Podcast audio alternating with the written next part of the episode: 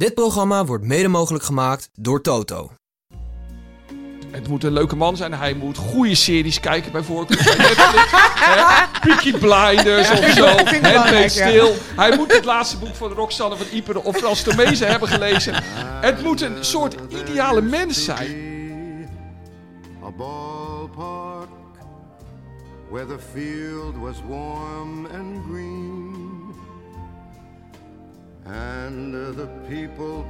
Het is aflevering 108 van de Hartgras podcast. Ik kijk even in mijn aantekeningen, maar we beginnen gewoon met eh, de nieuwe Hartgras, want die is uit. Er waren wat moeilijkheden met lijm. Lijmcrisis bij de drukker. Ja, Kwam dat door corona? ik heb geen idee, maar ik wist wel dat er een pa- papiercrisis woedt in uitgeversland. Maar ze hadden nu ook een lijmcrisis. Dus daarom eh, ligt het misschien nog niet overal. Maar ik ga wel even aandacht vragen voor deze geweldige hartgras. Met een supermooie cover. Met die supermooie cover waarop je een Marokkaanse vrouw ziet, juichend en dansend, na ongetwijfeld een overwinning van Marokko. Ongetwijfeld een van de moeders van, eh, dus van een international van Marokko, maar ik weet niet van wie. Het nummer heet De Moeders dan ook. En eh, dit slaat op een, een briefwisseling tussen eh, Martijn Simons en een leerlinge van hem, eh Umayma Yahyaoui, eh, een meisje van 16, over... De, wat? Umema. Umema, wat zei ik? Umaima. Nee, Ik heb je in de war gebracht, hè? Ja, ja, ja, ja. ja.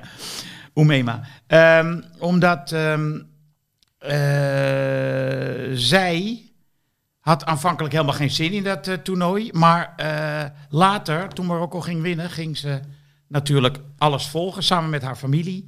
En eh, daar gaat de briefwisseling tussen haar en haar leraar Nederlands Martijn Simons over. Is heel erg mooi. En ehm, verbazingwekkend goed geschreven voor iemand die in de vijfde zit van het gymnasium. Ehm, dus daar wil ik aandacht voor vragen. Kijk, hoe komt dat dan bij jullie terecht? Eh, Is er dan... Nou, Martijn die zou een stuk schrijven. Ja. Die is met een Marokkaanse vrouw getrouwd, dus zijn belangstelling voor het voetbal in Marokko is Ja. nog wat groter dan van ons. En eh, die zei, ik heb een idee, ik ga een briefwisseling opzetten met een leerlinge van mij. Nou, dat is echt Maar eh, niet zomaar leerlingen. Toen ze 13 was, heeft ze een, eh, een dichtwedstrijd ook gewonnen. in de Bali, notabene uit Rotterdam afkomstig. Dat is wel bijzonder hè, dat een Rotterdammer het zomaar het goed doet tijdens een dichtwedstrijd in de Bali. Ja, Vinden jullie toch wel bijzonder? Ja, ja, schokkend. ja eigenlijk wel eh, schokkend, ja. Gezien ook de pol- politieke kleur van de directeur van de Bali, eh, die we niet echt cent centrum links kunnen noemen, maar goed, laten we daar niet over uitweiden. Ook niet centrumrechts. Nou, iets verder. Ja, klopt. En eh, Danielle heeft er een stuk in. Waar gaat het over? Bijgeloof. Bijgeloof. En de pet van Hugo Borst. Wat was er met die pet van Hugo Borst? Ja, een maand voor het WK begon, eh, toen zat ik hier ook met Hugo. En die gaf mij de, de pet van het WK van 1998. Ja, Frans 98. En we weten allemaal wat er is gebeurd in 98. Fran Fransen werden natuurlijk wereldkampioen in Frankrijk.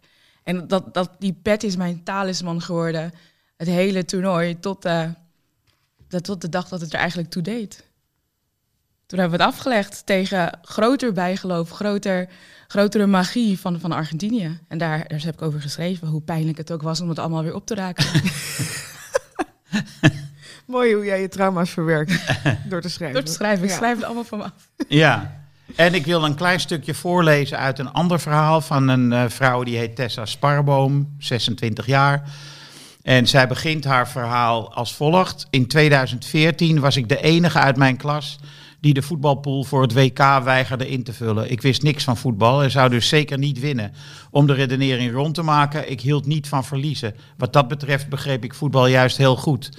Acht jaar later zat ik samen met Henk Spaan op een zonnig terras koffie te drinken en een portobello tosti te eten. Dat voelde als een overwinning, want ik zag geen van mijn voormalige klasgenoten daar ook zitten. We, Henk en ik, hadden het over voetbal alsof het niks was. Eredivisie, Champions League, dat werk. Wat ik ermee had, wilde Henk natuurlijk weten.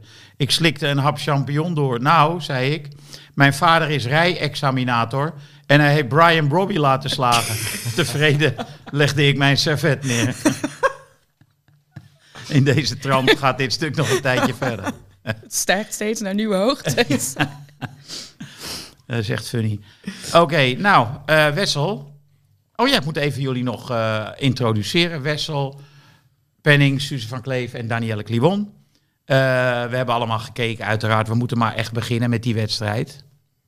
Ja, ik heb niet gekeken, maar Nee, want ja, jij het zat, NEC Go Ahead. net Go Ahead. Ja. En had je niet een schermpje naast je staan met... Nou, kijk, er zaten dus twee jongens voor mij.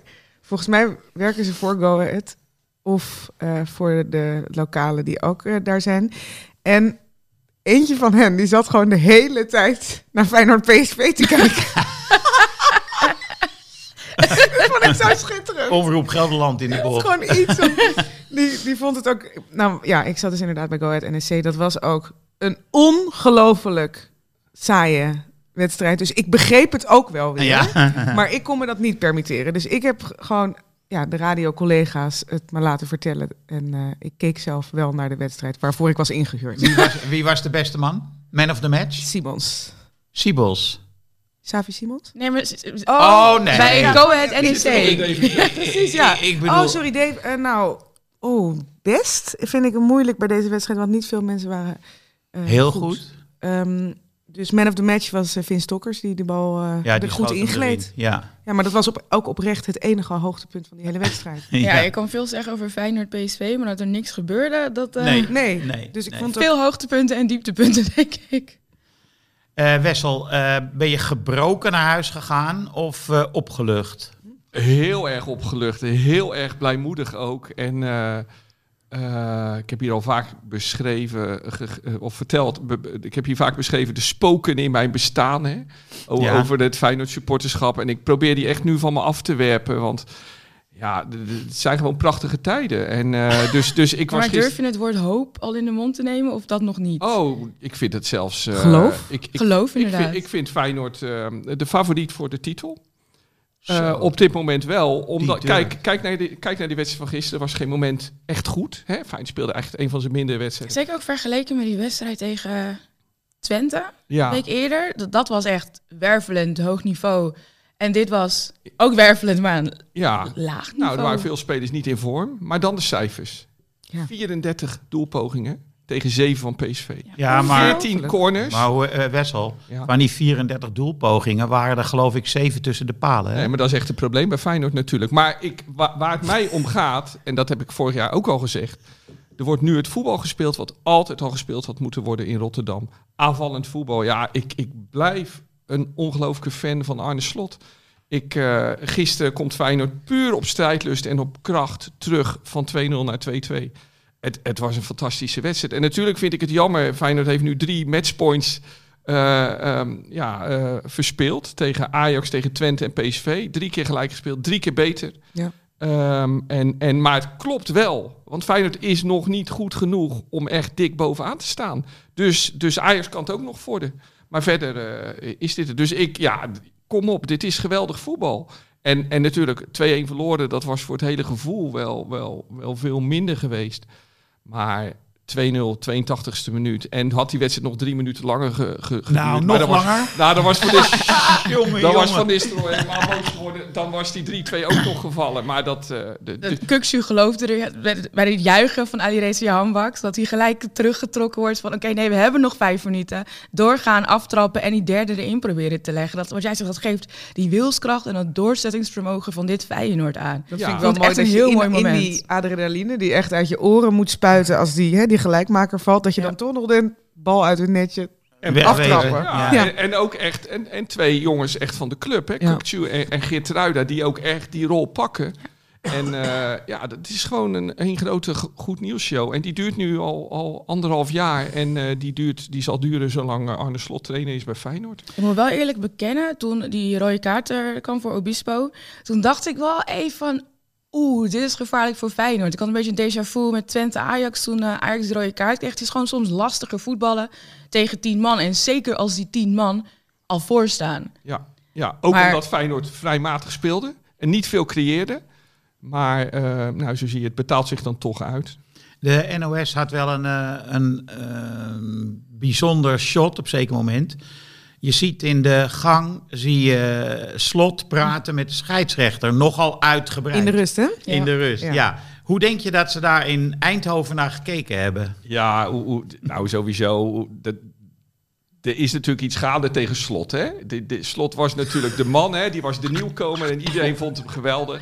En nu is iedereen heel erg aan het zoeken. Want kijk, ik heb... toch- Is er een hetze gaande tegen Wie slot? is iedereen? Oh nee, laat ik zo zeggen. Dan, dan een, een flink deel van de media. En ik zeg helemaal niet dat dat met Ajax te maken heeft of zo. En tuurlijk ziet dit er wel een beetje bedenkelijk uit. Maar hij, hij ligt natuurlijk wel onder... Kijk, ik, Onder een ik-. Kijk, ik krijg, ik krijg sinds een paar maanden ook... Dan beginnen de eerste dingen. Dan zeggen eh, collega's, sportjournalisten... Die zeggen tegen me... Ja, hij is niet helemaal eerlijk. En eh, ja, hij, hij, hij weet dingen wel heel erg naar zichzelf toe te uit te leggen en zo. Maar dat is een beetje volgens mij heel Nederlands. En ik heb daar ook wel een beetje last van. Je wilt het liefst bij goede voetballers of goede trainers... wil je en dat ze, ondanks het grote succes, heel bescheiden blijven... Terwijl we allemaal best wel eens last hebben bij groot succes van onbescheidenheid. En, en, eh, en dat het bescheiden. En hij moet, het moet een leuke man zijn. Hij moet goede series kijken bij voorkeur. Peaky Blinders of zo. Handmaid's. Tale. Hij moet het laatste boek van Roxanne van Ieper of Frans Tomezen hebben gelezen. Het moet een soort ideale mens zijn. Maar die heb je helaas niet in de voetbalwereld. Zeg maar allemaal dingen die niet op Schreuder toepasbaar zijn, die worden van slot dan opeens ver- eh, verlangd. Ja, dus zo blijft hij onder een vergrootglas liggen. En, eh, Welke dus- series kijkt hij eigenlijk? Slot, ik zou het niet weten. Ik zou Oh. het niet weten. Maar de- ik denk, denk dat Danielle daar wel een is goede een analyse van kan maken. artikel-idee inderdaad, om even daarin Goed, te duiken. Ja, welke, welke populaire cultuur de uitingen, culturele uitingen die, die slaan op Arne Slot? Ja, Wat leest hij? Wat kijkt hij? ja. Kijkt hij ook naar Love Island? Ja. weet het niet, hè? misschien heel stiekem. Ja, guilty pleasures laten zich natuurlijk Zit hij op meten, Twitter? hè? Zit hij op Twitter? Heeft hij een fake account? Nou, hij is wel heel actief in het, eh, in het appen met journalisten. Ja? Eh, ja, ja, dat ja. wist ik helemaal Ja. niet. Als in ja. dat hij zelf daar initiatief op neemt op het moment dat je een stuk hebt geschreven wat hij Ja, niet ziet? heel erg eh, de behoefte om te managen. Maar dat vind ik wel leuk, want dan doet hij dus eigenlijk hetzelfde als met de scheidsrechters. Zo van, Ja, ik ga eens heel even zeggen wat ik hiervan vind. ja, je gelijk willen halen Ja. en zo. Maar het is allemaal, Ik het ben het allemaal heel niet mee eens. menselijk natuurlijk. Of hè. ik schreef iets bijvoorbeeld twee weken geleden over een voetballer van Ajax. Dat zijn agent mij meteen gaat lopen appen van eh, dit klopt niet. Ja. Want hij is beter gewoon- dan jij zegt. Ongelooflijk. Ja, Ja, dat vind ik. Ja, ja. Maar die lichtgeraaktheid van toptrainers en topvoetballers... Voetballers hebben er niet, niet zo last van. Die zitten in hun eigen bubbel. Maar, maar trainers die, die willen ook graag gewoon al die credits krijgen en zo. Maar dat is heel menselijk ook natuurlijk, hè? Dat je wil dat de eerder wie eerder toekomt. Ik bedoel, en slot, ja, wat hij doet. Kijk, eh, eh, nog één keer met mijn slotverheerlijking dan. De laatste minuten van Feyenoord, op een gegeven moment wordt de linksback... Waldemark staat... Op het laatst speelde Feyenoord zo. Wiever, die stond laatste man. Geert Ruida stond er als een pitbull naast. Alles wat door kwam opvreten. Dan stond op rechts stond Pedersen, die stond bijna rechts buiten. Ja, Op maar dat stond- heeft, dat heeft bij Pedersen heel weinig zin. Nee, nou, nou, maar die dreiging de hele wedstrijd door. En dan Waldemark stond op dat moment linksback. En dan stond Kuksu er nog in het midden. En dan voorin liepen zes aanvallers. Ja. Ja, dat is toch prachtig dat je zo dingen probeert af te dwingen. Heel veel, heel veel trainers durven dat niet. Maar Wessel, ik herken gewoon echt niet dat er iets tegen slot gaande is. Ik heb het idee dat hij elke dag bewierookt wordt. Omdat hij het gewoon geweldig doet, omdat het spel leuk is, omdat de resultaten goed zijn. Behalve dat gezeur over die scheidsrechter. Oh, wacht, ik heb het niet over dat ik nou groot complotten vermoed. Hoor. Zo bedoel ik het ook weer niet. Maar ik merk wel gewoon dat men met een zekere fascinatie en met minder welwillendheid inmiddels naar hem kijkt. Ja? Proef ik, ja, proef ik Minder wel. welwillendheid? Ja, vind ik wel. Ik Ja. ervaar Ja, dat juist heel anders. Dat, Ja. dat er, wat, wat Suze zegt, als je juist... Ja, bewier ook, is het ook weer net niet, maar dat het toch wel echt een ontzag is. En dat dat steeds groter wordt voor wat Ja. Hij klaarspeelt met een Feyenoord. nieuwe Wat trainer van Ajax zegt, zeggen toch heel veel mensen de gedroomde trainer voor Ajax. Ajax had in de zomer Feyenoord. slot moeten halen. Dat vinden heel veel mensen een compliment. Oh nee, maar niemand twijfelt aan zijn kwaliteiten. Maar ik bedoel wel de, de, de, de kleine. De, Of de is dit er kleine gewoon een stiekem. Feyenoord slachtofferpositie alvast innemen... om je in te dekken voor het einde van het seizoen... als het, als het muntje niet valt hoe je hoopt dat het valt. Nou ja, ik ben. Oh, door slot of door mij? Door slot. Oh ja.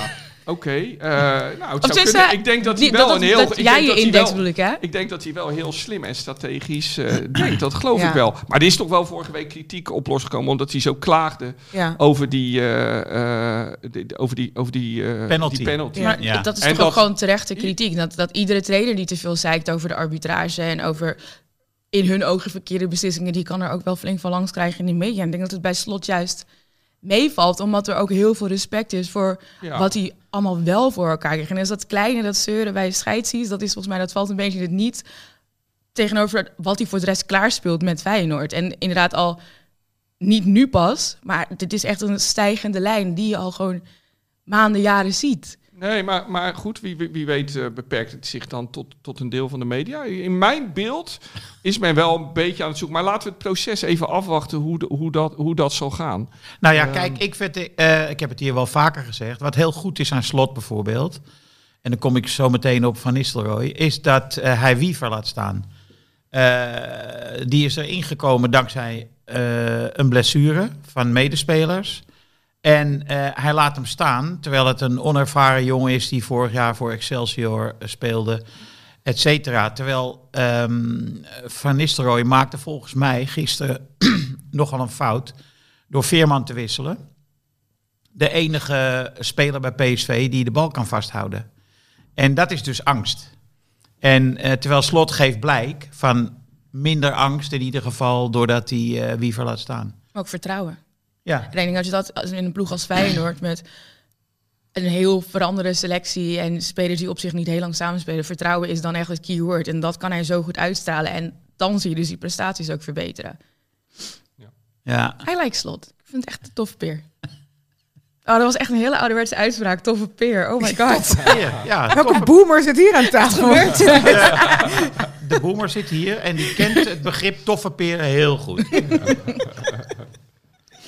Eh, Maar wat, wat vond je mooier? De assist van Simons of de paas van Veerman op Simons? nou, de paas van Veerman op Simons was ongelooflijk. Dat hij dat ziet. Nou ja, en de techniek, hè. Wessel de- sterft hier een beetje. Nee, nee, maar ik ben een fan van, van Veerman. Maar ik, ik, die bal is vrij lang in de lucht onderweg. Dus hij kan echt wel even kijken. Er lag een zee van ruimte voor hem. Maar hoe die hem verwerkt, Ja, hij speelt goed, hem in één keer door. Hallo. Ja, in één keer. Maar dat, dat, ja, nou, dat, ik kijk er niet van op van Veerman. Dus ik vond het een voortreffelijke actie. Maar, maar ja, ik wil het hier gewoon vooral over Savi Simons hebben. ja, hij was wel Buiten goed. categorie. Dat Hij is Echt bizar. Ik vind, ik vind het wel leuk dat eh Feyenoord staat bovenaan, maar zowel Ajax als PSV hebben een speler van wereldklasse. Simons en Kudus. Ja, laten we eerst nog even, voordat we nou naar Ajax gaan, nog even over Simons, Simons, praten. Ik, ik bedoel, kijk, en ik zal jullie tegemoet komen, want het, eh, wat Simons, die soms zie je in het stadion, zie je op een gegeven moment wanneer een speler echt goed wordt, Ja. dan zie je de ongrijpbaarheid van de Ja, speler. de- Dan de- zie je hoe verdedigers jacht maken op hem. Niet eens schoppend, want dat, zo'n ploeg is Feyenoord niet. Maar ze kwamen allemaal te laat. Dus doordat ze allemaal te, te laat kwamen, gaat, gaan ze dan vanuit emotie eh, de duels aan. En dan ben je gezien tegen Simons. Dus hij was ongrijpbaar. En ik vergelijk het nu met een doelpunt dat... Ik heb het idee dat Suze en Danielle toen nog niet geboren waren. Doet maar, niet ter zake. De- maar Toen de oorlog een doelpunt werd gevoerd, ook niet. op 28 november 1982 in de Kuip, in hetzelfde doel, heb ik iets soortgelijks gezien. Een van de mooiste goals die ooit in een klassieker is gemaakt. eh, tussen Feyenoord en Ajax. Jesper Olsen. Die had toen nog dat lichtblauwe TDK-shirt aan Ja. van Mooi Ajax. scheurt, ja. En die, ah, kijk het na op YouTube, die heeft dan ook zo'n wervelende actie dat zes Feyenoord-spelers op hem doorjagen. En hij is gewoon niet van de bal te krijgen. Hij ontspeelt iedereen, inclusief de keeper, en, en scoort. Die wedstrijd werd 2-2 uiteindelijk. Ik heb hem live gezien. En gisteren had ik zo'n eh, Jesper Olsen moment in de Kuip met Simons. Die, die is niet te stoppen. Die jongen kan zo goed voetballen. Dat is... En hij lacht en hij vindt het leuk. En ik had vanmorgen mijn zoon aan de lijn over Simons. Hij zegt, ik kan geen hekel aan hem hebben. Dat wel op zich bijzonder. Dat wij zo praten dan over topspelers van, van concurrenten. Ik kan geen hekel aan hem hebben. En dat we dat dan positief vinden. Maar, maar, maar die jongen, dat is voetbal. Ja. Dat is een genot. En die moet in het Nederlands elftal. Ja, zeker. Ja, Ga je net zo ver als eh Rafael van der Vaart, die volgens mij zei dat Koeman het elftal moet opbouwen rond Savi Simons. Nou, dit is wel wat het Nederlands elftal mist. Dit is het extra, beetje extra klasse, aanvallende klasse Nou ja, die we nog niet hebben. en het is iemand die de toekomst heeft. Dus Ja. hè, daar zou ik maar zo snel mogelijk eh, gebruik van gaan maken en eh, inpassen. Ja. Maar hè, ja, ik heb dus alleen de samenvatting gezien. Maar elk balcontact is gewoon genieten. Ja. En dreiging is er eentje zorgen voor dreiging. Ja, want hij, je ziet gewoon dat inderdaad dat, dat, dat hij gewoon drie, vier verdedigers aantrekt en dan alsnog te slim af is. Ja. En altijd op het juiste moment op de sne- juiste snelheid ja, de want paas hij, geeft. hij demareert steeds weer in de sprint. Ja, want die goal, die, die, die assist die die die geeft, je kan hem ook naar links geven. Dat is een hele logische paas. Ja, Maar hij wacht, hij wacht. Eigenlijk hij wacht dat je denkt hij wacht te lang, waardoor hè, een deel van de verdediging weer terug is. Nee, hij is gewoon slimmer dan de rest. maar ik denk ook dat hij denkt, als ik hem aan de Jong geef... Laat Ja. maar. Ja, Maar dat, dat, dat, denk ik zeker. die analyse maakt hij en hij geeft hem ook nog in de loop. hè. Ja, helemaal perfect helemaal goed. in de loop. Ja. Ja. Dus Ja, maar dat, daar en hij is ook van, niet van de bal te krijgen. Hè? Nee. Hij is Ja. 1 meter, wat is het, 65 Ja. misschien? 1 Ja. meter 68. Ja. Max. En Nee, zo meer. sterk. Ja. Maar je ziet ook, het gaat- ging de laatste paar maanden, volgens mij voor het WK, ging het heel erg over scannen en overzicht en inzicht op het middenveld. En dat zie je bij hem zo erg terug. Hij, hij hoeft soms niet eens te kijken, want hij weet al wat hij gaat doen, waar iemand gaat staan en hoe hij die persoon kan helpen om het voor te zetten. Dat, jij doet dan de twee beste spelers zitten bij Ajax en PSV, Kudus en Simons. Maar dat is wel echt het grootste verschil tussen Simons en Kudus. Kudus maakt nog steeds trage beslissingen en dan nog heel vaak de verkeerde beslissing als hij moet pasen. En bij Simons gaat het gewoon vanzelf. Je, je weet dat hij de juiste beslissing gaat maken. Je kan erop vertrouwen. En dat geeft het elftal om hem heen ook zoveel rust. Want die weten gewoon als Savi die bal heeft, dan komt het goed. En ik moet positie gaan nemen, want hij zorgt wel dat die bal bij mij komt. Nou, en hij doet ook nog eens heel veel verdedigende arbeid. Hè? Dat ook nog eens hij inderdaad. gaat gewoon, terwijl hij was Onvermoeibaar. En dan zie je hem nog even in de laatste minuten gaan. Ja, ja, hij twee loopt keer een eh, tackle. zich gewoon, helemaal de kleren. dat hij, ja. dat, daar haalt hij er gewoon een schot uit. Ja. Dat vind ik ook nog eens mentaal. Hè, voor zo'n 19-jarige die zo goed kan voetballen. ja, Maar zou dat Ja, komen dat omdat hij in het, in het buitenland natuurlijk groter is gemaakt, een een deel van zijn basis is gelegd. En dat gewoon een ander soort mentaal en fysiek voetbal is dan wat we op de Nederlandse velden op de jeugd eh, trainen. ik denk het wel. Het speelt natuurlijk in ieder geval een rol. Maar talent is natuurlijk doorslaggevend. Maar Henk, zal die opleiding, dat weet jij het beste, eh, op het trainingveld staan met Neymar eh, en Mbappé. Ja, Ehm, dat helpt. Ja, dat moet toch helpen. Zeker als ze je serieus nemen. Ja. Als ze jou de bal geven. En die hebben gezien dat hij kan voetballen. Ja, Toch? ja. Daarom vind ik het dus bijna ongelooflijk dat eh, Paris Saint-Germain een bod heeft schijnt te hebben uitgebracht op die eh Bakka- Bakayoko. Ja. Dat, Die was dat slecht, dat bestaat toch niet? Oh. ja, maar dat was een bod, geloof ik, van 8 miljoen. En dan boven ze 15. Maar dan had Bakayoko waarschijnlijk twee Champions Leagues moeten winnen of zo. En dan was het 15 miljoen geworden. Dus ehm, ja, is dat dan niet gewoon dat ze dan voor Zo, die we hele hebben nog grote 8 miljoen liggen. Ja. En Die 8 je miljoen van niet. Simons hebben we nog liggen, dus Ja. laten we er Of iets mee van doen. die hele grote vijver Ja. van andere voetballers van nou, laten we het maar proberen of zo. Maar hij kwam erin hij, en hij werd ook weer gewisseld, toch? Ja. Dat vind ik altijd Ja. wel Ja. een, een veelzeggend Hij moment. vond het zelf ook gênant. ja, ja. dat is toch... Dat is Ja. toch Het lijkt me denk ik echt een van de meest pijnlijke dingen die je kan hebben Ja. als voetballer. Dat je erin komt en er weer uitgehaald wordt. Ja, Hoe oud is die jongen? Die is ook best jong, toch? Ja. ook 19. Ik denk dat je daar ook dan... Nou, ik- Tenminste, ik heb dan gelijk van, moet je daar dan ook niet rekening mee houden dat, je, dat zo iemand niet mentaal per ongeluk knakt door dat soort dingen Het te is wel doen. een tactische wissel, want het had met die rode kaart te maken. Ja, Dus Ja, daar, maar voor wel. die rode kaart zat, zat hij al aan, tegen de wissel aan volgens mij Oké, hoor. Zeker. Oké, oké, ja. ja. Gewoon omdat hij elke bal inleverde. Die was, de rode kaart kwam goed uit, want dan kon je inderdaad onder de mom van tactische wissel kon je hem eraf halen. Kon Van Nistelrooy daar even een goed verhaal bij verzinnen. Voor Het hem. wel echt bizar dat je dan rood krijgt. En de Feyenoord krijgt dan weer hoofd van spelen tegen 10 man. En dan krijg je gewoon gelijk die 2-0 om de oren. En dat je dan alsnog die veerkracht kan opbrengen om het om te draaien. Ik ben absoluut geen Feyenoord-fan, dat weten jullie. Maar ik, ik had daar echt mega veel respect voor. Denk Dat- jij dat Feyenoord kampioen wordt? Nou ja, ik mag dat niet zeggen Oh, Van wie niet? ja. van mijn Ajax-hart. Maar Deze Oh, zelfcensuur. en Ajax-hart, dat, dat staat de realiteitszin niet toe. Nee, absoluut. Het is vol subjectief. Objectiviteit bestaat niet in het ajax Maar Feyenoord maakt grote kans. Maakt, en het gaat erom, uiteindelijk gaat het bij Feyenoord zelf liggen. Want er staan natuurlijk gewoon eerst hoeveel punten ga je verspillen. Maar Ajax gaat ook nog wel punten verspillen. Nu is het een beetje Hosanna, jee, Johnny Heitinga. Kijk, we winnen, jongens. Het was uh, Cambuur en Excelsior, wat was het? Ja. Ja, En Excelsior was ook nog in de eerste Slecht. helft. Was gewoon, had Slecht. Excelsior drie in voor moeten staan. Dus was het niet best. En inderdaad, ja, Cambuur is toch wel een van de meest mindere, meest mindere? Een van de mindere ploegen. En we hebben natuurlijk al tegen... Ajax heeft natuurlijk al tegen Cambuur gespeeld.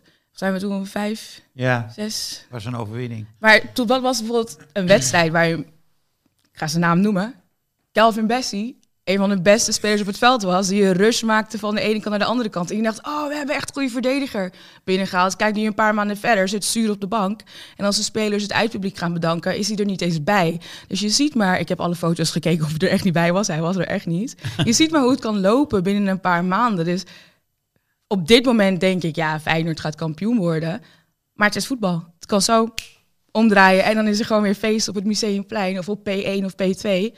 En dan ben ik ook een tevreden mens. Is eh, Johnny Heitinga een betere trainer dan Sarina Wiegman? Dat is, dat is zo niet vergelijkbaar. Huh? Nou ja, de naam is genoemd. Ik werd ook gebeld door die jongen van RTL. Niels de Lange. Ja, wat zou je ervan vinden als Sarina Wiegman trainer van Ajax wordt? Ik word gek van deze discussie. Hè? Nou, op. ik, nou, ik denk niet dat John Heidinga een betere trainer is dan Sarina Wiegman. Nee, want Sarina ik dus Wiegman ook. is twee keer Europees kampioen Ja, geworden. en heeft ik denk een- ook echt dat Sarina Wiegman geen en een veel betere opleiding. Denken van, oh, ik ga naar Ajax. Why would waarom she? niet? Tuurlijk wel. Dat zou ze nou juist wel moeten doen. Dat is toch geweldig. Waarom zou je daar nu, met alle bestuurlijke chaos, geen TD, wat er naar buiten komt, daar nu in willen stappen als je gewoon best wel lekker zit bij het Engelse wil toch elftal? trainer van Ajax worden in Nederland. Dat is toch na, met het bondscoachschap to- toch gewoon de meest gewilde baan. Dat wil Slot in zijn hart ook wel. Alleen dat gaat hij nu vanuit Feyenoord niet direct doen. Maar dat is toch een prachtige klus. Als je Schreuder er een potje van maakt om... Nou, ik zou het ook nog wel willen proberen.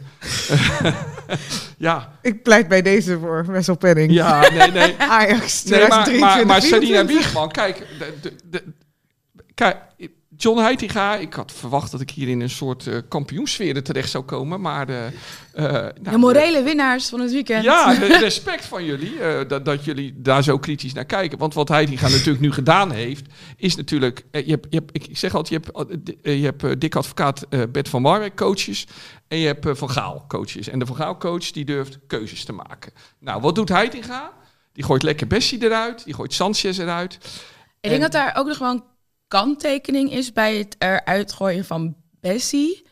Ehm, dat dat ook heel veel te maken heeft met hoe Bessie op dit moment mentaal niet heel lekker zit en echt een soort van vertrouwenscrisis heeft. Dus ik denk dat het ook enerzijds met zijn prestatie op het veld te maken heeft, ook anderzijds dat Heitinga, dat kent hij natuurlijk heel erg vanuit de jeugd, ook hem nu even in bescherming neemt tegen zichzelf. Want we gaan eerst werken aan wat je op de training laat zien en hoe dat vertaalt naar je kopie, zodat je dan op het veld weer kan laten zien. Oh, dat hoop ik dan. Want ik vind, het, ik vind dat een beetje makkelijk. Ik vind dat het snel gegaan is. En ik moet nog zien hoe het straks gaat met Alvarez als die 1 tegen 1 komt in toppers. Want je zag al hoe Jiménez hem gewoon voorbij Ja. kon lopen Ja, in de kaart. En Cambuur deed dat de eerste helft ook nog een keer Bij Excelsior werd hij er ook een paar keer vreselijk Dus, uitgelopen. dus ik vind het een vrij zwakke keuze. Ook vind ik dat het middenveld van Ajax uit balans is overigens. En dan zet je, dan zet je Kudus zet je rechts buiten. Ja, dat is misschien inderdaad wel de beste voetbal uit de Eredivisie. Dat ben ik wel eens. In, in ieder geval in potentie. Maar dan die oude man. Ja, die staat er gewoon nog steeds. Die zet je dan in de spits. Die En ik- oude ik- man. nou ja, maar ik, Dusan Tadic, Nee, maar even ik, voor... heb, ik heb hem in de Kuip gezien. Dat is een oude man. En, en dat heb je ook bij amateurploegen. Hè. Dan speelt er iemand al jaren in het eerste. Ja, ja, die kunnen we er niet uit. En die staat er. Waarom mag Tadic die vrije trap nemen na een kwartier? Op de 16. Waarom? Ik kan me geen vrije trap van Tadic die erin ging. Hij maakt wel de 1-0 en eh, wel maar- veel assists. Ja, maar dat vond ik echt. Dat, Ja. dat, dat kwam wel heel erg op konto van Klaassen. Die de bal één keer, één keer raakt. Nee, heel een goed. goede actie. In- maar ja, wie zou je 16. dan in de spits zetten? Ik zou altijd voor Robbie kiezen. En ik zou altijd, ik vind Tadic, en goed, dat gaat hij dus niet durven. Dus het hele Nee. seizoen. De, en dat ja, het kost feit dat hij Tadic al titel. wisselt, dat is meer dan wat Schreuder volgens mij heeft gedaan. Ja, die heeft hem nooit gewisseld. Maar ik vind, eh, ik ben niet helemaal met je eens. Het feit dat ehm Tadic niet meer linksbuiten mag spelen, dat is niet in het voordeel van Tadic, want die wil natuurlijk ook liever niet in de spits, krijgt hij minder ballen. Eh, en hij heeft nog iets goeds gedaan, eh, hoewel niet eh, doorslaggevend. Hij heeft tegen Taylor gezegd, na die wedstrijd tegen Excelsior, denk ik, blijf eens een keer achter de bal. Je bent controlerende Je bent een controlerende middenvelder. Je bent geen veldheer. Je bent niet iemand die een assist kan geven. Dus blijf achter de bal en lever ze in. Maar je merkt wel met Taylor, als hij dan Tadic als aanspeelpunt heeft, dat dat weer prachtig loopt met van die rare lange balletjes door het midden. Denk ik, oh, dat kan je wel. Maar dat controleren, dat, dat heeft hij nog niet in de smiezen. Nee. Gaat hij dat ooit in de smiezen krijgen? Dat vraag ik me af. Nou, ik vond eh, het inbrengen van Fitz Jim... eh, daar liep opeens een speler die gewoon veel meer oog heeft voor de ruimte. En veel meer oog heeft voor eh, de positie zelf. Dus eh, ja. Maar goed, ehm, Sarina Wiegman is eh, een betere trainer dan Johnny Heitinga. Ik snap überhaupt trouwens ook niet van, oké, we hebben dan een trainer nodig tot het einde van het seizoen. We maken Johnny Heiting geen interim trainer. Maar waarom heb je dan nu ook gelijk een contract geschreven dat hij niet meer teruggaat naar Jong en hij blijft bij de staf van Maar het dat was eerste. daarvoor al, hè? Dat, Was hebben al? dat hebben ze drie dagen voordat ze Schreuder eruit gooiden met hem afgesproken. Ja. Oh. Wat natuurlijk, en dan vervolgens ontsla je Sch- Schreuder. En dan zit je dus wel al met een positie die in de staf dus al is ingevuld. Mhm. Ja. De nieuwe trainer moet dus akkoord gaan, als er een nieuwe trainer komt, maar als, met ehm, John Heitinga als assistent. Assistent. Hey, en wat, hoe denken jullie dat Michael Reiziger dit allemaal heeft Ja. bestudeerd? Deze hele ontwikkeling. Interessante vraag. Krijgt nooit de hoogte van reiziger. Maar ik vind het ook altijd heel mistig wat zo'n assistent nou doet. Het kan Met zijn mij-. Het kan volgens mij een hele eh, ja, ondankbare baan zijn. Maar, wat, ik bedoel, John de Wolf. De- het is duidelijk de eerste assistent van Slot is Poesiets bij, bij Feyenoord. Wat is nou de rol als assistent? Kan volgens mij een heel eenzaam, treurig bestaan zijn. Tekeningetje maken. Nee, Van Hanegem heeft ook wel eens verteld. Streepjes zetten. van Hanegem was assistent van Dick Advocaat tijdens de EK in 2004. Maar Van Hanegem mocht de trainingen nooit leiden. Want dan zei advocaat, nee, dat doet Bert. Bert van Lingen, die deed dat dan.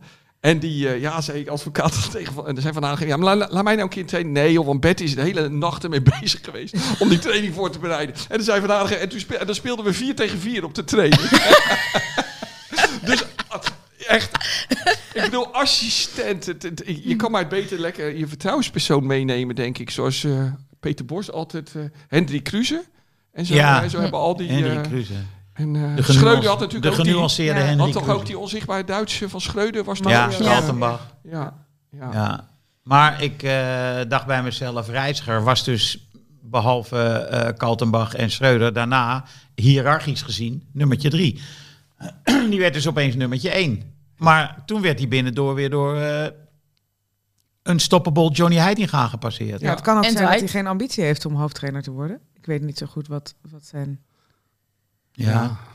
Ik denk ook, ik had het daar laatst trouwens over, maar het is helemaal niet erg om assistent trainer te zijn en niet meer te ambiëren. Het is helemaal niet erg om niet alleen te erkennen wat je wel kan, maar ook te erkennen wat je niet kan. Ik denk dat dat ook is waar het voornamelijk fout is gegaan met Alfred Schreuder. Is volgens mij een hele goede assistent. En die ambieerde meer en weigerde te accepteren dat hij gewoon een hele goede assistent is en geen hoofdtrainer. Dat hebben we in Duitsland gezien. Dat hebben we ook in het halfjaar bij Brugge gezien, waar hij natuurlijk wel kampioen is geworden. Maar dat ging, was volgens mij meer het Korbach-effect. En ze liepen ook in Brugge niet met een weg. Dus op een gegeven moment moet je gewoon... Het is niet zozeer dat je een plafond hebt, maar dit is mijn kracht. Hier ben Ja. ik goed in en hier ga ik het beste in worden. En niet proberen iets te zijn wat je niet bent. Ja. Jan Wouters was ook zo'n geval, hè? Eh, die was hoofdtrainer bij Ajax geweest. Was een geweldige speler, wel architect op het veld. Maar communicatief gewoon heel matig. Nee, er wordt natuurlijk ook nogal niet wat van je vertalen, gevraagd inderdaad, als ja. hoofdtrainer. Hè? Want eh, je moet een tactisch genie zijn. eh, je moet eh, de scouting eh, in, in de gaten houden. Je moet eh, met media en allerlei krachtenvelden binnen de club omgaan. Die natuurlijk Man ook, management. Zeker. Die, dus er- dat is ook nogal wat. Dus ik, ik denk ook wel dat, dat nou ja, een reiziger hoeft het niet voor het geld te doen. En de- misschien vindt hij het ook gewoon leuk. Hè? Dat hij die tactische dingen tijdens, eh, tijdens de wedstrijd doet. En misschien vindt hij die rol gewoon leuk. En heeft hij helemaal geen zin in dat gezeik als eh, de kop van Jut. Weet jij dit trouwens, Henk? Alvarez, die, die was natuurlijk ook best wel trage handelingssnelheid. Stond altijd met zijn rug eh, naar achteren. Draaide de verkeerde kant op, maakte ook verkeerde beslissingen. En dat is er langzaam uitgeslepen. Hij heeft geleerd hoe het wel hoort. Wie was daar verantwoordelijk voor? Heeft hij dat met Bogarde geleerd of was het een andere assistent? Eh, toen speelde hij nog eh, centraal achterin, hè? dus Mhm. toen viel hij onder Bogarde. Maar ik denk dat het bij Alvarez gewoon eh, vertrouwen is, zelfvertrouwen. Ik denk dat Kudus zo'nzelfde soort ontwikkeling door zou moeten maken. En oké, misschien is hij gewoon niet voetbalintelligent genoeg, maar hij moet dat ook leren om goed door te draaien, snel te, sneller te handelen en het Nee, maar- overzicht te houden. En dat heeft Alvarez is volgens mij echt het beste voorbeeld bij Ajax, hoe die in één keer dat snapte en daardoor zo goed is geworden. Maar wat Kudus betreft, kijk, eh Carinthia, eh, twee keer wereldkampioen voetbal, eh, had ook geen voetbalintelligentie. Die ging zijn man voorbij. Begrijp je? En eh zette dan voor. En Kudus is Sommige gewoon... spelers hoeven geen voetbalintelligentie te hebben. Nou, het, het, het, het helpt wel, maar... Ja. Maar ik denk Probeer wel, het even ik- af te pellen. Ik denk wel in deze tijd. Ik zag gisteren een tweet van Danielle van Kudus heeft de bal en een touwtje. En dat is ook een hele mooie touwtje. Een boomer uitdrukking. Hè? Ja. Bal en een touwtje. Maar het is Mijn wel een hele, boomer komt echt gewoon naar, maar, naar maar boven. het is wel, het is wel een hele mooie aanduiding. En ook iets, iets heel moois. Maar in het voetbal van tegenwoordig is het niet meer zo belangrijk dat je de bal en een touwtje hebt. Het gaat erom dat je ziet dat je de bal met één keer raakt. Ja. En dat doet Kudus dus nooit. Mijn theorie is een beetje, die kan zo goed voetballen. Dat hij eerst altijd nadenkt over zijn eigen oplossing. Omdat hij Ja. Wat zal ik eens gaan doen? Ja, wat zal ik... Wat zal ik eens gaan doen? Terwijl Klaassen, die creëert een goal in de 16 door hem één keer te raken. Ja. En, en dat, dus ik weet ook niet goed wat zijn plek is. Want hij wordt nu rechts buiten gezet, want daar konden ze het makkelijkst iemand passeren. ja, maar daar, precies dat. Dan kan hij de bal aan een touwtje aan zijn voet en hij gaat er langs. Maar is hij niet gewoon, is hij een nummer 10? Ja, hij is vindt zelf hij dat hij echt een nummer 10 is. Ja. Alleen ik vind op dit moment de beslissingen die hij neemt en de snelheid waarmee hij die beslissing neemt, is niet afdoende op nummer 10. Ja. Op dit moment. Nou, ben niet met je eens, want eh, jij hebt het nu over eh, die steekbal van Klaassen op Tadic. Heel mooi. Ja. Maar de manier waarop Kudus op de achterlijn een mannetje passeert en hem even voorsteekt op het hoofd van eh, Ja. Berghuis legt. Ja, Ja, maar Henk, dat Is vind, mooier. Dat, dat vind ik een Messi-actie. Dat, dat Ja. vind ik fantastisch. Maar in het voetbal, het is natuurlijk belachelijk dat die speler van Cambuur op, op, de, op de achterlijn zich buitenom laat passeren. nee, dat kan ben ik. niet. Nee, je had ook kijk, echt al die bal over de achterlijn. Want ik snap nog steeds niet van al die verschillende camera-angles. Hoe Ik is dat gebeurd? Hoe is dat teruggekeken. Is dat toegestaan? Ja, maar dit is superklasse, tuurlijk. Ja, nee, dat maar dat ligt niet aan de verdediger. Dat ligt gewoon aan eh, het genie van de aanvaller. Ja. Is dit een soort van Messi tegen Guardiol? Eh, Die ging ook zo bij de achterlijnen oh, langs. dat- Ja. ja, ja, Ja. ja, maar dat was een ja, kwestie ja. van snelheid. Ja, Ja, ja, Dit ja. was techniek. Ja, uit stand Echt. was dit. Ja, Ja. Dit is, hij is een geweldige voetballer. Maar ik ben een beetje bang dat hij het bij Ajax... dat ze het, het hem nooit op waarde gaan schatten. Nou ja, dan wordt hij er- ergens anders eh 100 miljoen Ja, waard. maar, maar misschien loopt hij dan tegen hetzelfde probleem aan... dat het voetbal van tegenwoordig zo snel is... dat, dat één keer raken het allerbelangrijkste is. Mm, ik geloof niet dat Savi Simons vaak de bal één keer raakt. Wanneer het nodig is wel. Hij breekt uit. Ja, ja, Ze, ze sturen hem diep en hij breekt uit en is hij op zijn gevaarlijkst. ja, dat is zo. Maar dan heeft hij wel een paar keer de bal aangeraakt. Ja, ja. Maar goed. Ehm, Maar de juiste beslissing nemen, daar gaat het om in het voetbal. Dat is het gewoon. En daar, zover is hij nog niet. speaking Maar als hij eenmaal die juiste beslissing weet te nemen, dan kan je ook gaan werken aan zijn handelingssnelheid. En dan is het echt, zeg maar, dan wordt het koekoe, unstoppable, son of the prophet. Maar misschien moet hij ook gewoon nog Ghana, hè, zeg de komende wedstrijd gewoon tot het einde van het seizoen een keer een hele reeks in de basis beginnen. Ik en denk dat, dat- gaat onder dat Heinz, die gaat gaat ook denk ik gewoon wel gebeuren. Ja. We kunnen namelijk wel over Simons praten, maar die speelt ook altijd. Ja. Ja.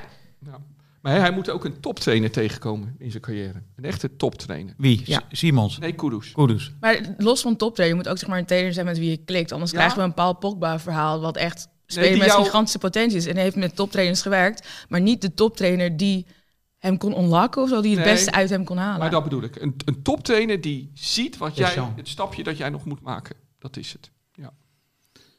Het is Eh, mooi om het aan het einde van het seizoen te kijken om dan Simons en Kudus weer naast elkaar te zetten. Kijken of... eh, Nee, want dat is denk ik wel echt een duidelijke beslissing van Heitinga. Kudus speelt. ja, ook als straks Robbie er toch in moet, omdat hij steeds zo makkelijk scoort. Dan zal Wat hij gebeurt toch er dan? Tadic Gaat hij dan. Tadic rechts Ja, zetten? het Ik denk nee, dat hij moet ik Tadic denk er dan uithalen. gewoon eigenlijk de, het seizoen afmaakt op de bank. Dat Tadic in het punt blijft staan en dat Kudus vanaf rechts komt. Dat, en dat, dat, iedere dat wedstrijd 72 minuten komt Ja. Robbie erin, Tadic Legt eruit. hij Maar nog twee Tadic in. gaat niks tegen Weet je wat ik gaat vond? Tadic niks, niks brengen. denk Ik zeg niet dat de juiste beslissing is, maar ik denk wel dat dit Ja, wat ja, dus is wat Kudus hij blijft staan. Oké. Ja, dat denk Ik ik. moest heel erg lachen om eh, het schateren op de bank toen Robbie die bal erin knalde en weigerde te juichen. Er werd even uitgelachen. Ja. Dude. Maar dat was, dat was ook wel een typisch voor... Ik denk dat het grootste verschil sinds Exit Schreuder en Ter Heitinga... de blijdschap nu bij spelers, nu al na anderhalve week... Het is helemaal niet zo lang geleden trouwens. Nee. Dat maar ze, ze lachte zo hard dat ik er bijna niet in geloofde. Nee, ik moet... Dat ik dacht van, eh hey, Weet je wat ik, had, ik kreeg zo'n Mean Girls gevoel. Dat zo'n kliekje met Taylor, Wijndal. eh, wie stond er nog meer bij? Tadic. Dat is echt dat kliekjes met Tadic als opper Mean Girl. Ja, en maar dan Tadic lachte een beetje... gemaakt. Voor met kiezen. Ja, ja, ja. Echt, dat was echt... Dat, dat, Maar dat, dat, je zag dus links, Ik ga helemaal links. even terugkijken. Ja, Ja, moet maar je, je- moet het echt niet. Ja, maar- helemaal links zie je Bessie zitten, heel zuur weggestopt in zijn jas. Helemaal rechts zie je Sanchez, ook best wel zuur. En dan opeens zie je die, die vier in het midden opspringen. Ja, En zij vuisten. waren de gewisselde spelers Ja. ook, hè? Ja. Maar ik moet wel heel erg. Ik, ik vind het wel heel grappig. Toen ik dat beeld ook zag. Het is natuurlijk ook allemaal beeldvorming. Want wat had je gisteren? Je had een shot toevallig op de bank van Ajax. Hè? Na die goal, waardoor iedereen zat te lachen. Nou, ik, vanmorgen een stuk in het AD. De lach is terug. Oh ja. En, en weet je, ik vind het. Ik, en, en ik zat daarover na te denken. En, en toen las ik ook in het stuk in het AD over dat, dat eh, eh, in de eerste helft al hadden Timber en Wijndal een grapje tegen elkaar gemaakt. En die hadden allebei moeten lachen. en toen dacht ik. En toen, en toen dacht ik, ja, ik ben eigenlijk sinds ik hier zit in een soort antropologische studie terechtgekomen van, van over, over Ajaxide. Ehm, ik heb zelf hier op de UvA gestudeerd, politicologie. En dan had je ook die vakgroep eh, culturele antropologie. Die, die, die hing er een beetje omheen. Dat waren hele softe, stoffige types. Nog echt in, eh, in die voor die tijd normale geitenwolle kledij. Dat zijn En de maagdenhuizenbezetters. Ja, ja, nou ja, inderdaad. En die deden dan studies naar allerlei vreemde volkeren. Maar ik begin er nu een beetje achter te komen. Nu ik de, dat, de, dat, dat, dat hopen van Ajax op lichtpunten. En de lach is terug. En, en alles is veranderd. Anderhalve week geleden hè, nog tegen. Maar is, tegen- is het AD ineens een Ajax-krant geworden dan ook? Oh, ik weet niet. Maar dat. dat, dat, dat, dat- dat- maar, niet, maar in ieder geval. de- Dat is de parool insteek, Nee, zeg maar bij hoe, het AD. hoe, hoe snel dat... Anderhalve week geleden Ja. was nog die wonderlijke Nee, maar het wedstrijd is tegen Volendam. onzin natuurlijk. Weet Ja, maar je ik ziet bedoel, ook, oh, ik er vind- zijn ik snap patronen dat jij ingeslepen Als supporter en, eh, dat fijn vindt om te zien, hè? want dat, dat geeft je eh, een soort Nou ja, van ik vind het boost. dus... Maar het slaat natuurlijk nergens op, want je hebt twee wedstrijden gewonnen tegen, Ja. nou ja, laten we zeggen, matige teams. Ja, En eh, de lach is terug. Straks spreek je, speel je gewoon 1-1 tegen Vitesse. Straks worden we uitgeschakeld Nee, maar- door Twente maar- in de beker. Precies. En dan gaat iedereen weer in een droeftoeterigheid zitten en boos worden. Ja, maar mijn tussenrapportage is dus gewoon... van als, je, als je de verschillende volkeren, het volk der Feyenoorders en de Ajaxiden met elkaar vergelijkt, die zijn gewoon hetzelfde. We lijken gewoon enorm, we zoeken allemaal, we zijn allemaal bange mensen Ja. op zoek naar lichtpuntjes. het zijn net, net zoiets als de Serviërs en de Kroaten, die proberen de tegenstelling ook enorm uit te vergroten. Maar die vloeken hetzelfde, die praten hetzelfde, die eten hetzelfde. Ehm, nou, ik vind dat wel opzienbarend. De- wa- juist omdat je nu in die, in die crisis van Ajax, dat je dat, dat grijpen naar lichtpuntjes, anderhalve week na Volendam. Ongelooflijk. Oh, even over Volendam. Jantje Smit dreigt met opstappen. Oh? Je niet gezien? Nee, ik heb nou, alleen maar Jantje? niets met gelezen. Hij heet toch Jantje Smit? Nee, in het begin van zijn carrière, 20 jaar geleden, noemde hij zich nog Jantje. Oh, hij Nu, Jan Johnny is toch ook... Johnny is ook John? John ja, ja. Nou ja, goed. Jan Smit eh, eh, dreigt, schijnt te dreigen met opstappen. Maar ik hoorde uit betrouwbare kringen dat eh, hij dat heel vaak doet, dreigen met opstappen. Omdat hij iets voor elkaar wil krijgen of zo. Nou ja, Keje Molenaar die mocht niet in het bestuur van het bestuur. En nu wil Jan Smit uitleg van de, het bestuur van Volendam. Maar het zegt jullie allemaal niet. Jullie volgen Jawel, ik heb, ik heb er ook over gelezen. Je Ik vind schijnt, het een geweldig je onderwerp. schijnt een soort team Jong te hebben. Hè? Nee, je schijnt een team Jong te hebben bij Jong. Volendam. En daar hoort dan ook die oude trainer van Ajax, die toen eh, eh, voor, de, voor de Kruifrevolutie, had je die, die zit Ja, daar ook... hij eh, heeft toch een soort ja, project Jonk en dan heeft hij een trainer meegenomen. Ruben Jonkind. Juist, klopt. Ja? En dat ze vinden dat, dat dat team Jonk binnen Volendam nu te veel invloed krijgt. En Keje Molenaar zou daarbij horen. Die zou ook voor wedstrijden, ik heb gelezen in het AD, de, die, die zou ook voor wedstrijden in de dugout komen praten. Ken je Molenaar? Ja, met, eh, met, met eh, Jonk. En dus team Jonk krijgt te veel invloed binnen Volendam. En terwijl dat ik vindt Jan dacht- Smit niet oké. Nee, Jan Smit is Juist, Jan Jonk. Oh, Smit is is Team Team Jonk, maar dat is natuurlijk in zo'n dorp, daar hebben ze natuurlijk allemaal ruzie met elkaar. Ja, die mensen. ja, ja. En er is natuurlijk ook een Nee, team. ze hebben A, allemaal ruzie met elkaar. En B, ze zijn allemaal familie van elkaar. En vandaar dat ze ruzie met elkaar hebben. Ja. Bij Volendam moet ik gewoon altijd denken aan het gigantische spandoek bij een, eh, een harde kern van de Hexside Mafia. Hexside Mafia, ja. Ja. Ik hoor je nu praten en ik luister en ik denk alleen maar Hexside Mafia. Mooi hè? Dat dat al zo'n geuzennaam wordt. Ja, precies. Mooi, ja. ja, ja. Maar, Maar het is zijn, zijn manier van onderhandelen is dus dreigen met opstappen. ja. En kennelijk... als je dat zes keer doet, dan op een gegeven moment Ja, is het schokeffect toch wel weg, precies. zou je denken. Dat is ook Ja. met een relatie, van als je dit niet doet, dan ga ik bij je weg. Ja. En na de derde keer, dan kom je terug en gaat je sleutel niet meer in de voordeur. Want ja, oké, je bent niet echt weg. zullen zien. hè. Ineens dat Jij- grasstadion op slot is voor Jan. Maar weet je wat ik wel grappig vind? Want Team Jonk is dus eh, filosofie Kruif. Dat, dat is een verdienmodel natuurlijk. Hoe vaker je filosofie Kruif eh, noemt, hoe vaker je ergens als consultant wordt gevraagd. Eh, maar ehm, hij voetbalt wel steeds met drie eh, centrale verdedigers tegenwoordig, Team Jonk. Dus dat is dan een tikkeltje inconsequent. Dus dat zou kunnen betekenen dat Volendam niet gaat degraderen. En dan gaan ze volgend jaar weer filosofie Kruif spelen. En dan eh, eh, eh, zakken ze weer keihard naar... Nou ja, anyway.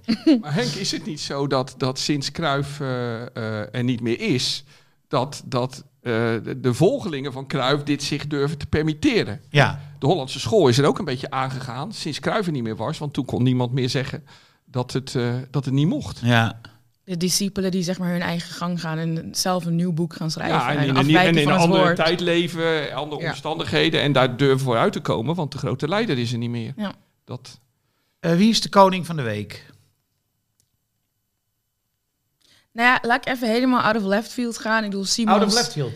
Iets totaal anders, Simons. Kudus. Ik denk dat jij Kudus gaat zeggen. Ik gok dat Suze Simons Nee. gaat zeggen. Niet? Nee, was ik niet Ik van was plan. het ook niet van Ik had hier dus heel lang over nagedacht eh, toen ik hier naartoe kwam. Dat ik, die kan ik niet nemen. En ik heb eigenlijk ik keek dus naar Groningen-Twente. Ja. Ja. Wat me echt heel erg verraste dat Groningen gewoon terugkwam en gelijk speelt. En het- ik weet niet meer wie de commentator was, maar die zei... Groningen heeft dit seizoen al 33 spelers opgesteld. Drie elftallen en nu komt de 34ste Ja. en die scoort. Ja. Antman, Ja. toch? Ja. Antman is voor mij de koning van de week. Als vier- Heerlijke goal, hè? Maar Mooie goal. 34ste speler bij Groningen, wat in een diepe crisis verkeert. Ja. En vervolgens kom je even die gelijkmaker maken en stel je Ja. toch wat Nou, punten en veilig. assist, geweldig assist. assist was ik bedoel, iedereen moet dit nog even gaan Ja, terugkijken. Want ik, ik heb dit vanochtend nog even, want ik zat in de auto terug. En de commentator was extreem enthousiast. Dus Dus dacht ik gewoon, en, en Hugo eh, ook. Dus op de radio was het een soort van, kijk dit nog terug. Dus nou, dat, dat doe je dan natuurlijk. En dat is gewoon geweldig. Zo'n chip, van wie was die assist? Heuven. Dat is een nieuwe speler. Ja, Dat Mark, was dan Mark-Jan nummer 33 Flederis- waarschijnlijk. Precies. Mark-Jan Flederis heeft hè, een aantal nieuwe spelers nog Ah, die aangetrokken heeft op zijn 34 laatste werkdag. spelers achtergelaten. zes, zes, zeven of acht. Ja, op zes, zijn laatste zoiets. werkdag heeft hij nog even. Maar goed, dus een, de, de assist en de doelpuntenmaker nieuw, nieuw aangetrokken. En die Geweldige andere, die goal. donkere jongen, ik ben zijn naam even kwijt. Manu. Ja, ik zag die ook en ik dacht... Elvis Manu, ja, Ja. die kennen we wel. Oeh, nou, ik, vind Ja. het- ik vond het gewoon leuk om naar Groningen te kijken. Ja, Ja. ja. Dus Oké, een kroontje. een Dus kroontje jij voor zegt Antman. Antman. Oké. Ik dacht ook, eh, toen iedereen bij Ant Antman hè, Ja. in, z- om zijn nek vloog, dacht ik, Ant-Man, de ik, superhero. nee, ik dacht, jullie kennen hem twee dagen. Ja, maar dat vind ik schitterend. Dat, dacht ik- maar dat dacht ik ook bij Hazard. Dat je dan zo- zo van, oh ja, Ja. Jullie, jullie, hebben, jullie weten niks van elkaar. Ja. Dat is zo Ja, grappig. maar, maar ik vind wel, ik, ik heb dat altijd wel, mensen met wie je met voetbal op welk niveau dan ook gewonnen of verloren hebt, Ja, dat, dat schept voor altijd een band. Ja. Je, je, je vliegt vreemden om de hals. Ja, maar dat is wel dat ik, vind dat, mooi. ik vind dat heerlijk, jongens, waarmee Ja. ik mooie wedstrijden gewonnen heb. Dat is altijd mooi om ze te zien. Dat Ja. is iets, ja, dat is het voetbalgeluk, Ja, vind ik wel. Ja. absoluut. Suze? Ja, handbaks. Ja, handbaks. Ali Reza, ja. Eh, Wessel? Nou, kijk, dit is vaak een beetje politiek. Hadden we de vorige keer ook al. Toen heeft Henk een mooi gebaar gemaakt. Toen het dreigde Berghuis te worden na zijn reden. En toen eh, zei Henk Kukcu. En toen, ik was dus een beetje voorbereid. Ik dacht, nou, even kijken waar het nu naartoe gaat. Want Simons zal het wel niet worden.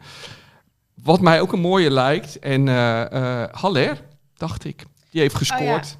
Teruggekomen van de ziekbed. Mooi. Henk, kijk nu vies. Nee, helemaal niet. Ik, nee, ik, ik dacht na. Iedereen- Is Ja. dat hetzelfde? Nee, Dat iedereen verrast is over elkaars keuze. Dus Ja. je, want je gaat van Ja. tevoren inderdaad nadenken, wat zou die zeggen? Nou, ik had En ook daar je handbaks in mijn hoofd Oké, namelijk. ja.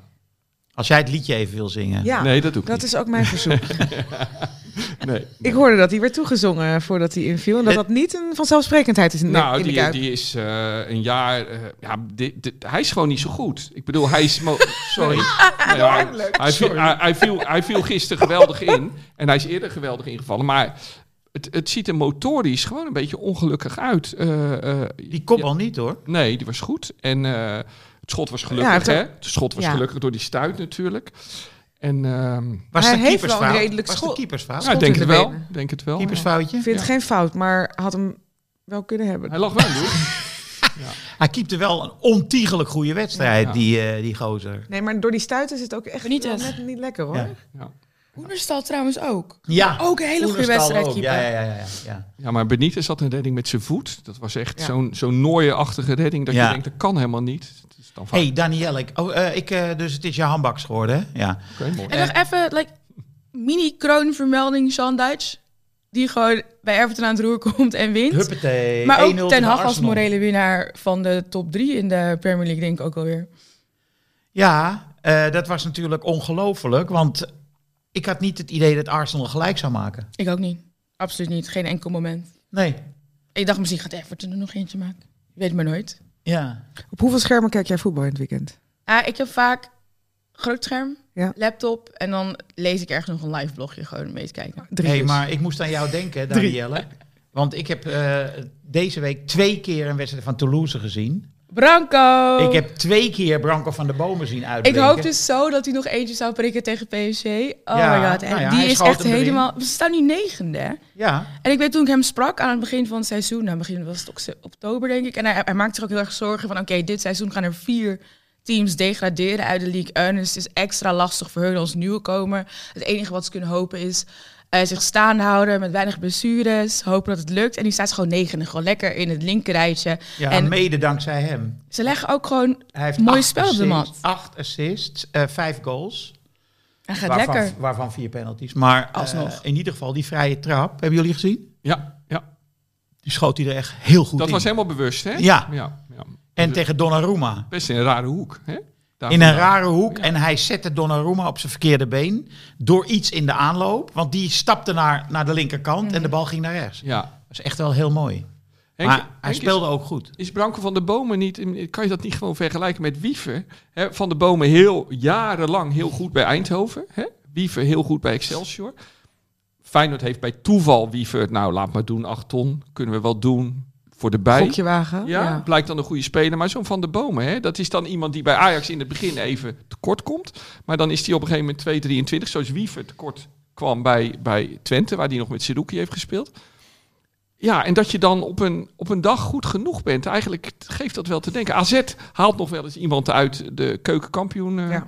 Competitie. Maar Feyenoord en Ajax en PSV doen dat eigenlijk nooit. Hè? Branco heeft ook, ook te maken met de trainer die hij nu bij Toulouse heeft. Die hem heel veel vertrouwen heeft gegeven. En hij gaf zelf ook aan dat waar het bij Ajax verkeerd ging in Nederland was echt het mentale aspect. Ja. En dat heeft hij nu onder zijn trainer bij Toulouse. Dat, dat vertrouwen wel, geleerd met bepaalde dingen omgaan. En dat verbetert zijn spel gewoon. Ja, en eh, Toulouse scout enorm op stats. En, Data, ja, echt een dataclub. en die waren heel goed.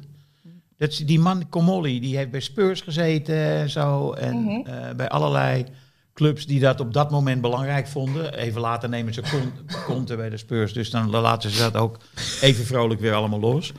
Maar ehm, Ik denk ook dat zij wel echt de enige club op het hoogste niveau zijn die echt op data scouten. Ze gooien gewoon een paar waarden erin die ze willen hebben. Daar rolt een speler uit. En dan pas, als hij voldoet aan die, die, die statistieken, criteria, zeg maar, ja. dan pas gaan ze eerst het gesprek met die speler aan. En dan sturen ze indien nodig nog een Scout. scout. Ja. Ja. Maar Brentford doet dat niet meer inmiddels.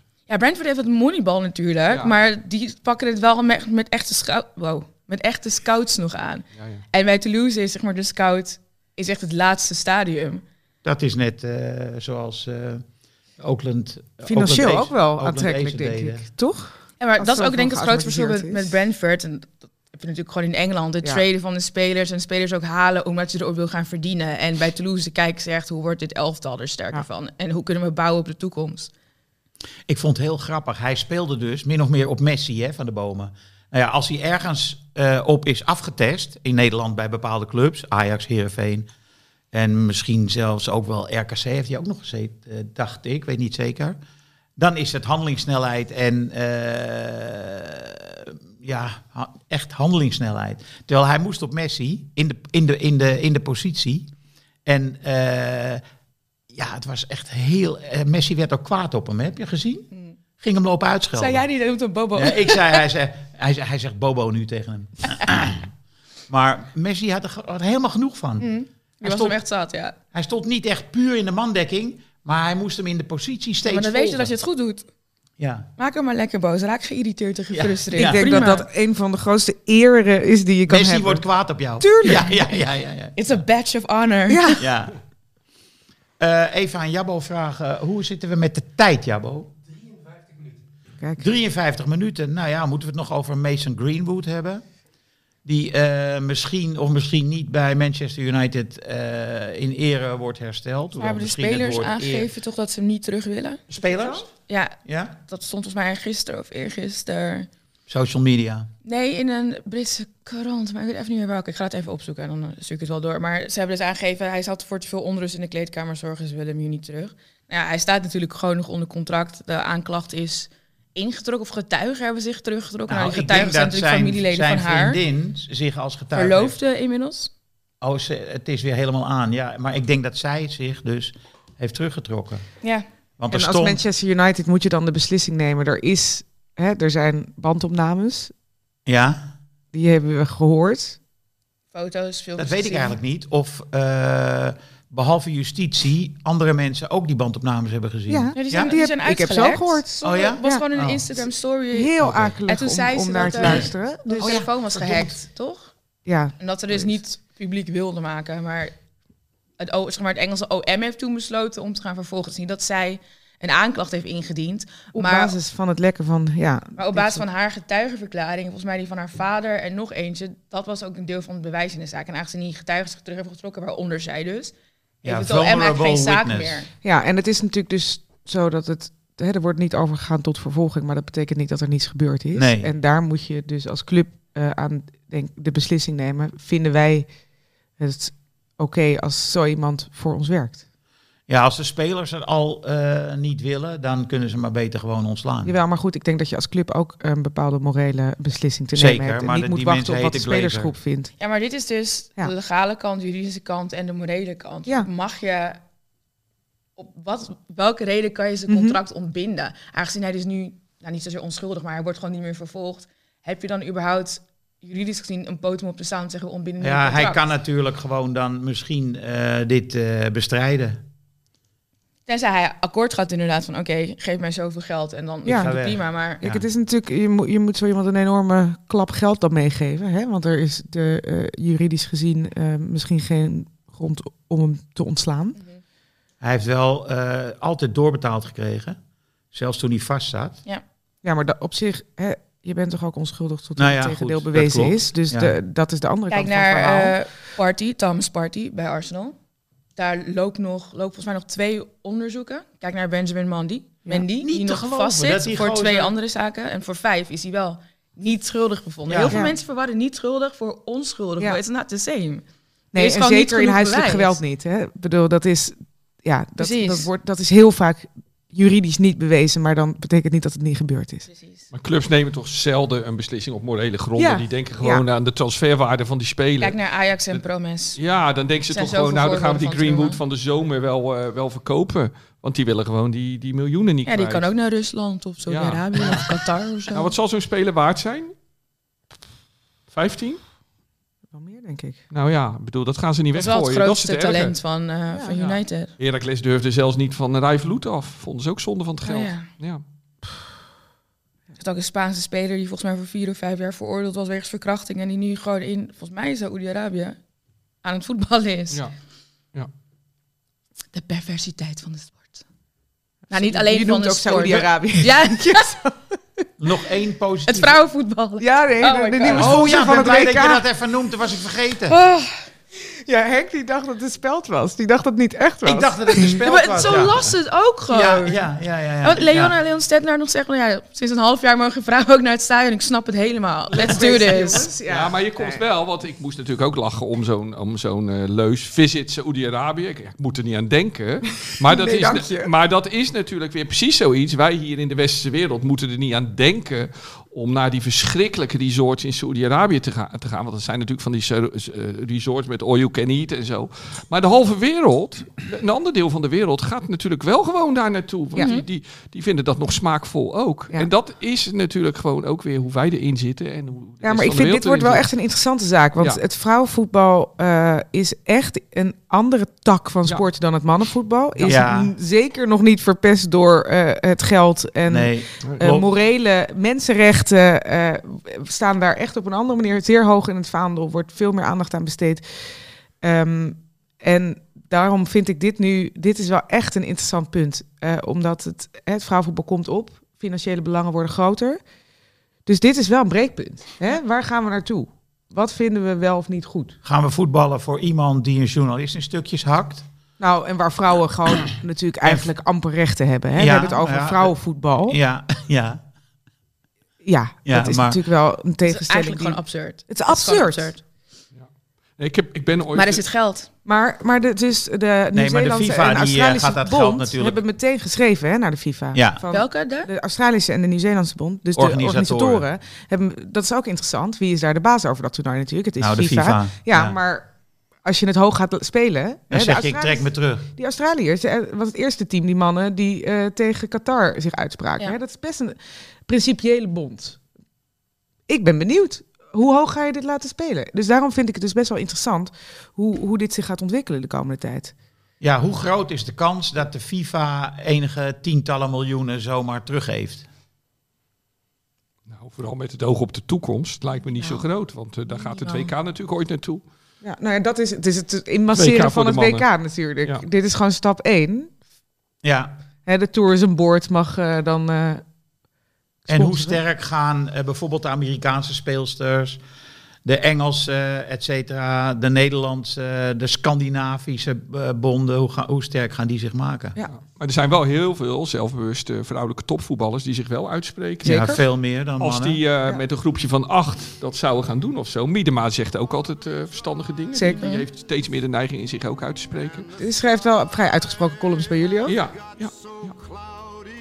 Nou, dan hebben we toch nog een eh, min of meer vrolijke noot om mee te besluiten, namelijk het gaat niet door. Of, nou ja, dat is dus nog steeds het is ook nog niet officieel bevestigd dat ze die sponsoring gaan doen. Hè? Dus er rommelt iets. Er is iets aan de hand. Ik ben benieuwd wat dit. Ik denk dat dit een, eh, een, een, een eh, in de ontwikkeling van het vrouwenvoetbal wel een interessant punt is. Waar gaan we naartoe? Waar willen we naartoe? En een keerpunt. Misschien. Welke kant de munt ook opvalt. Ja.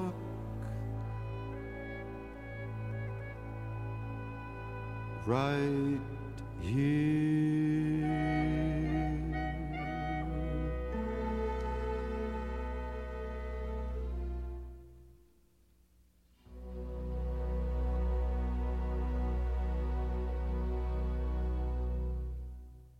Dit programma werd mede mogelijk gemaakt door Toto.